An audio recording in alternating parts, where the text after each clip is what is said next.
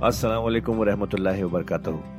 ख्वातीनो हज़रात, आपका कुरान की तफसीर में खैर मकदम है। अल्लाह ताला ने हमारे नबी पाक सल्लल्लाहु अलैहि वसल्लम के ज़रिए एक ऐसी नेमत, एक ऐसी गाइड अता की है, जो हमारी ज़िंदगी को अल्लाह की राह पर चलाने के लिए काफ़ी है। और वो गाइड है कुरान मजीद। हम सब ये तो जानते ही हैं कि कुरान पढ़ना कितना सवाब का काम है, कितनी नेकियाँ मिलती हैं, और हो भी क्यों ना अल्लाह के अपने अल्फाज जो है पर क्या हमने कभी ये रुक कर सोचा कि कुरान को समझ कर पढ़ने की भी ज़रूरत है?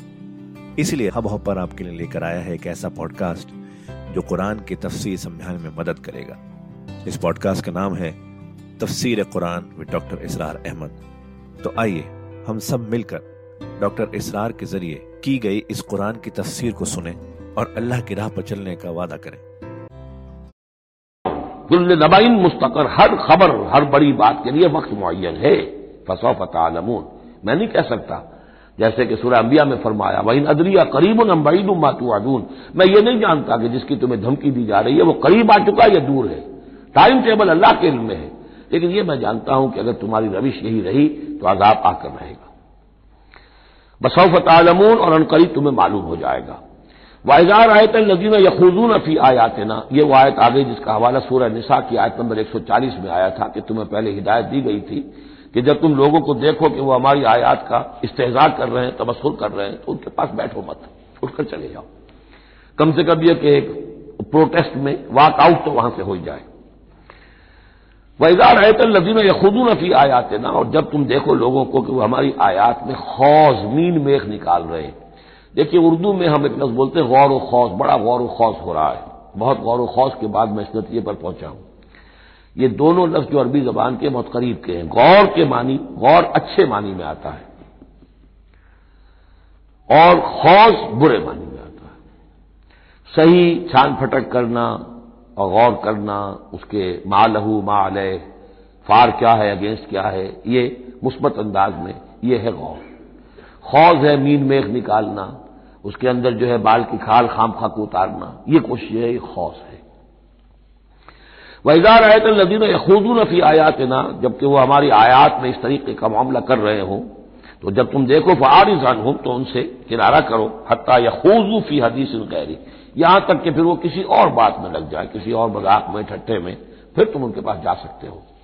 वइमा यूनसियन के शैतान फला तकुद बाद जिक्रा, और अगर तुम्हें शैतान भुला दे तुम बैठे हुए थे वहाँ गुफ्तगु शुरू हुई। कुछ देर तक तुम्हें एहसास नहीं हुआ कि ये तुम इस, इस काम में लग गए हैं। तो तुम्हें याद नहीं आया।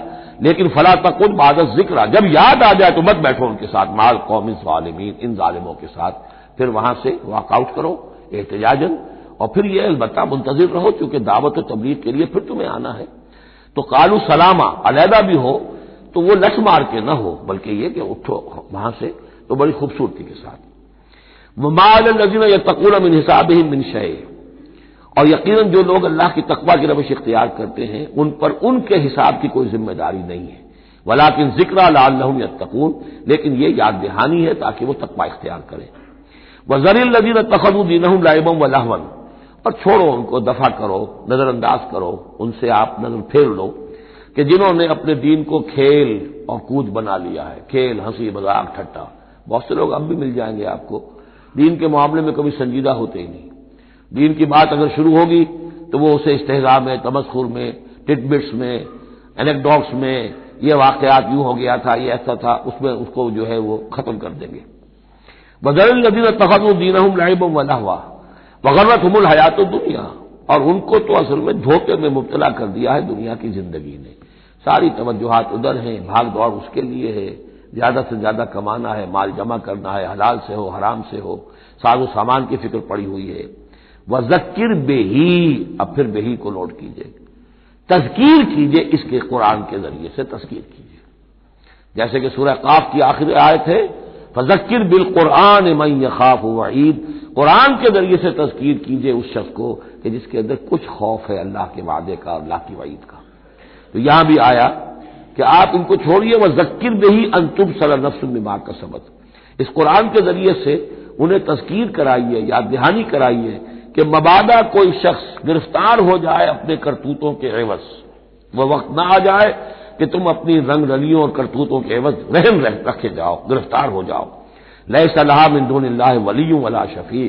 फिर उसके लिए अल्लाह के सिवा कोई नहीं होगा, या अल्लाह के मुकाबले में अल्लाह से बचाने वाला कोई नहीं होगा, ना कोई वली और ना शफी। लेकिन दूसरी मरतबा कैटेगोरिकल डिनाल शफी की आयतुल कुर्सी के जिम्मन में मैं कर चुका हूँ, बेशतर मकाम पर कुरान मजीद में कैटेगोरिकल डिनाइल है, कोई शफात नहीं। अलबत्ता है, एक शफात का, एक शफात हक्का की एक हैसियत है। उसको समझने की ज़रूरत है, उसकी शराइ है, उसकी लिमिट्स है।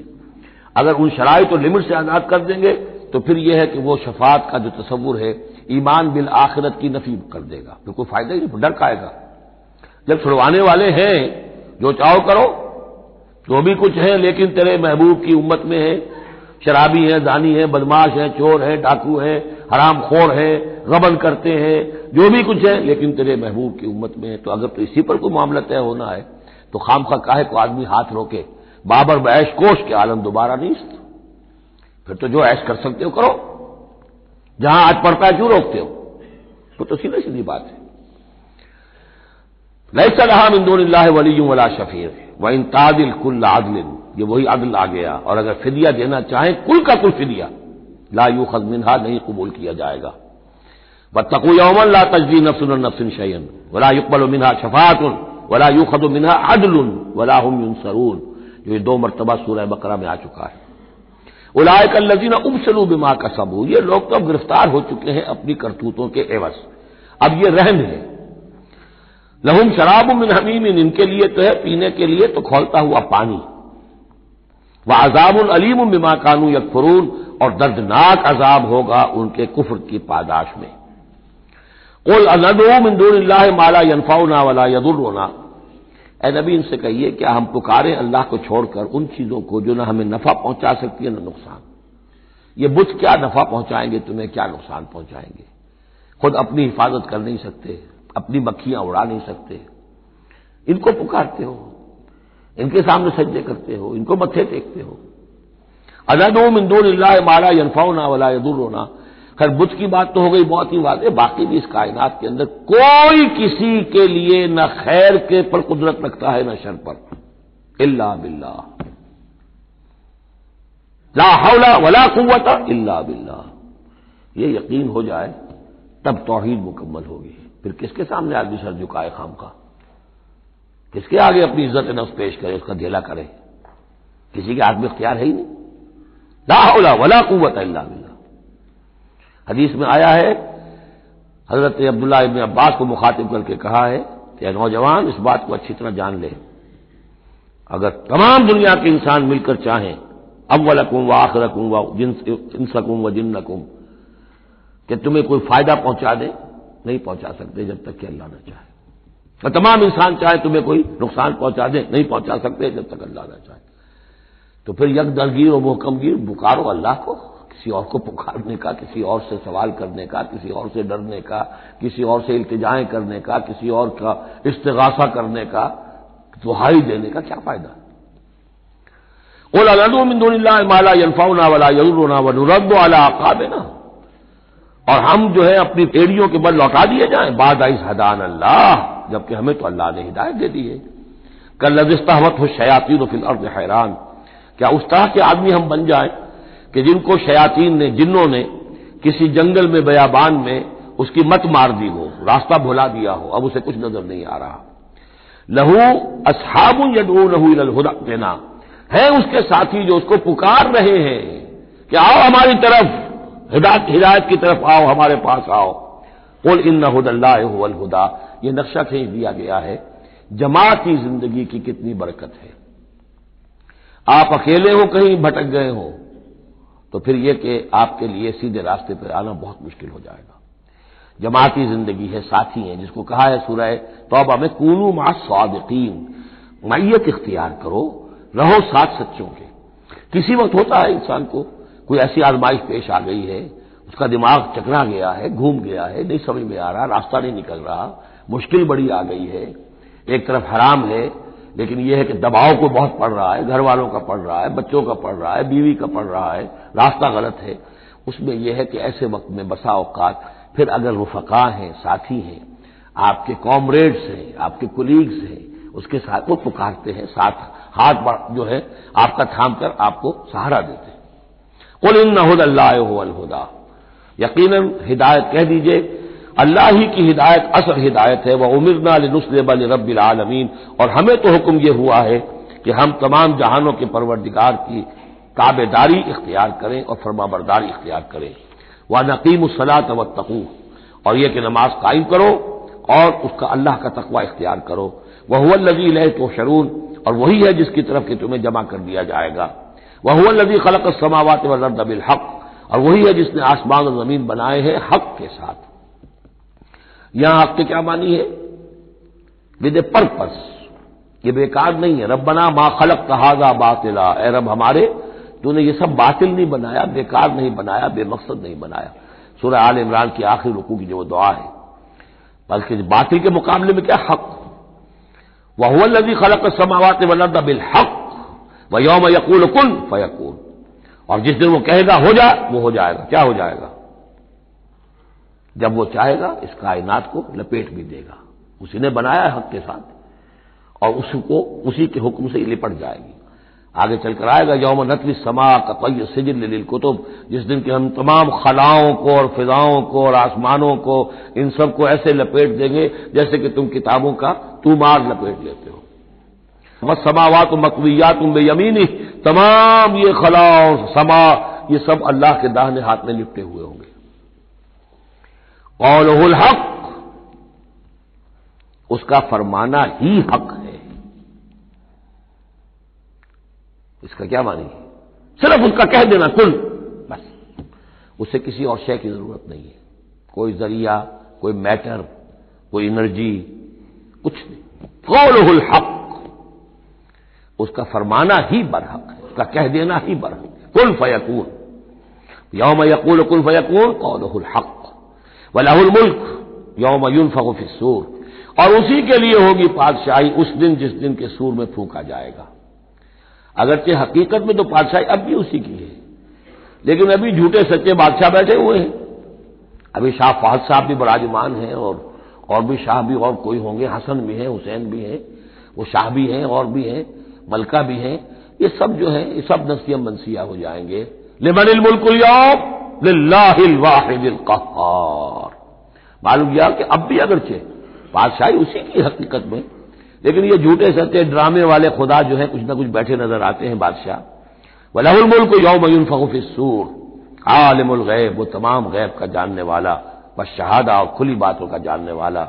वह हकीबुल खबीर और वो कमाल हिकमत वाला और हर शय से बाखबर।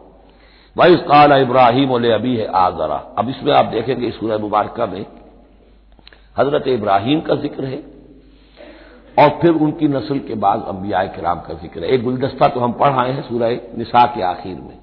वहाँ तेरह अंबिया और रसुल के नाम आए थे। यहाँ उससे जरा बड़ा गुलदस्ता आएगा, यहाँ पे सत्रह अंबिया और रसुल के नाम आएँगे। फिर हज़रत इब्राहिम का ज़िक्र यहाँ आया है। और जो जिन रसूलों की कौमों पर हलाकत के बारे में कुरान में सराहत के साथ मजकूर है, उन छह का ज़िक्र जो है सूरह आराफ में आएगा। हज़रत इब्राहिम सलाम की कौम का क्या हशर हुआ, यह सराहत के साथ कुरान में मजकूर नहीं है। जो कौम नूह के साथ, हूद के साथ, कौम साले के साथ, कौम शुएब के साथ हुआ तो हज़रत इब्राहिम सलाम के मामले को अलहदा निकाल लिया है, वो सूरह अनाम में। और बाकी जो है नूह, हूद साले और शुएब लूत और मूसा, इनका ज़िक्र जो है, वो आपको मिलेगा सूरह आराफ इसलिए कि उनका मामला अयामुल्लाह का है। तो फजक्र बे अयामिल्ला अ तस्कीर बे आला इसमें है अ तस्कीर बे अयामिल्ला उसमें है। लिहाजा यहाँ हज़रत इब्राहिम का ज़िक्र है। वही काला इब्राहिम है आग रहा था तखद असनामन आलिहा। और याद करो, जबकि कहा इब्राहिम ने अपने बाप आजर से, क्या तुमने इन बुतों को अपना खुदा बना रखा है? यहाँ जो आगर का लफ्ज खास तौर पर आया है मेरे नज़दीक, ये असल में तौरात की नफी के लिए, तौरात में तारीफ़ नाम लिखा गया है, गया उसकी तसी के लिए, वरना यहाँ कोई खास ज़रूरत नहीं थी। और इस काला इब्राहिम अभी है, ये काफ़ी था। लेकिन नाम इसलिए दिया गया कि तौरात से पढ़ने वालों को मुगालता होता है, और उसी मुगालते को अहले तशैयों ने इख्तियार कर लिया है। उन्होंने तौरात में जो नाम दिया गया है, उसे हज़रत इब्राहिम का बाप कहा है, और हज़रत ये जो आगर था, उसको कहा है कि यह चचा था। उसकी खास वजह है, वो फिर किसी मौके पर बयान होगी। लेकिन यह कि तौरात की उस गलती को अहल तशैयों ने इख्तियार किया, कुरान मजीद ने उसी की नफी के लिए यहाँ पर हज़रत इब्राहिम के वालिद का नाम सराहतन बता दिया कि आजर है। वह इस काला इब्राहिम अभी है आजरा, और याद करो जबकि कहा था इब्राहिम ने अपने बाप आजर से तखद असनाम आलिहा, क्या आपने इन बुतों को अपना इलाह बनाया हुआ है? इन्नी अरा का व कौम का फ़ी दलाली मुबीन मैं तो मेरा तो ख्याल ये है मेरी राय तो ये है कि आप भी और आपकी कौम भी खुली गुमराही में मुबतला है। वह कजाल का नूरी इब्राहिम मलकूत समावत व लड़ और इसी तरह हम दिखाने लगे या दिखाते रहे इब्राहिम को आसमानों और ज़मीन के मलकूत। मलकूत से मुराद क्या है? कि अल्लाह ताला ने इस कायनात का जो निज़ाम कायम किया, जिसे मैं कहता हूँ कि जो यूनिवर्सल एक गवर्नमेंट है, उसका एक निज़ाम है, उसके कारिंदे हैं। तो उसके मुशाहदा अल्लाह ताला अपने रसूलों को कराता है। ताकि उनका यकीन जो है वो यकीन उस दर्जे का हो जाए कि जैसे कि अपनी आँखों से देखी हुई चीज़ें। भले यकून मिनल मोकिन और ताकि वो पूरी तरह यकीन करने वालों में से हो जाए। लेकिन वाव चूँकि यहाँ आया, इससे पहले हम महजूब मानेंगे, ताकि वो अपनी कौम पर हुज्जत कायम कर सके और पूरी तरह यकीन करने वालों में से हो जाए। ये जो आगे आ रहा है, ये दर हकीकत हज़रत इब्राहिम की तरफ़ से अपनी कौम पर हुज्जत को इस तौर से पेश किया गया है। बाद हजरात के नज़दीक ये है कि यह हज़रत इब्राहिम का अपना जहनी इर्तका है कि वाकता उन्होंने समझा ये सितारा खुदा है। फिर डूब गया तो कहा कि नहीं नहीं ये तो डूब गया। फिर चाँद को देखा तो चाँद खुदा है। फिर कहा, नहीं, ये तो ये भी जो है गुरूब हो गया। फिर सूरज को कहा। तो ये बात असल में बाज हजरात की राय है ये और अल्फाज से कुछ मुतबादिल भी होता है। लेकिन यह है कि ज़्यादा सही राय, जिससे कि आगे आ जाएगा, वह तिल का हुज्जतना आतना इब्राहिम आला कौमे। तो मालूम होता है कि यह असल में हज़रत इब्राहिम सलाम ने हुज्जत कायम करने के लिए यह तदरीज इख्तियार की अपनी कौम को समझाने के लिए। और हज़रत इब्राहिम सलाम अल्लाह के नबी थे और नबी कोई भी ज़िंदगी के किसी भी मरहले पर मुशरक नहीं होता। उसकी शरीयत, उसकी सरिश्त इतनी खालिश होती है। सिद्दीकीन मुशरक नहीं होते, नबी तो उनसे भी ऊँचे दर्जे के हैं।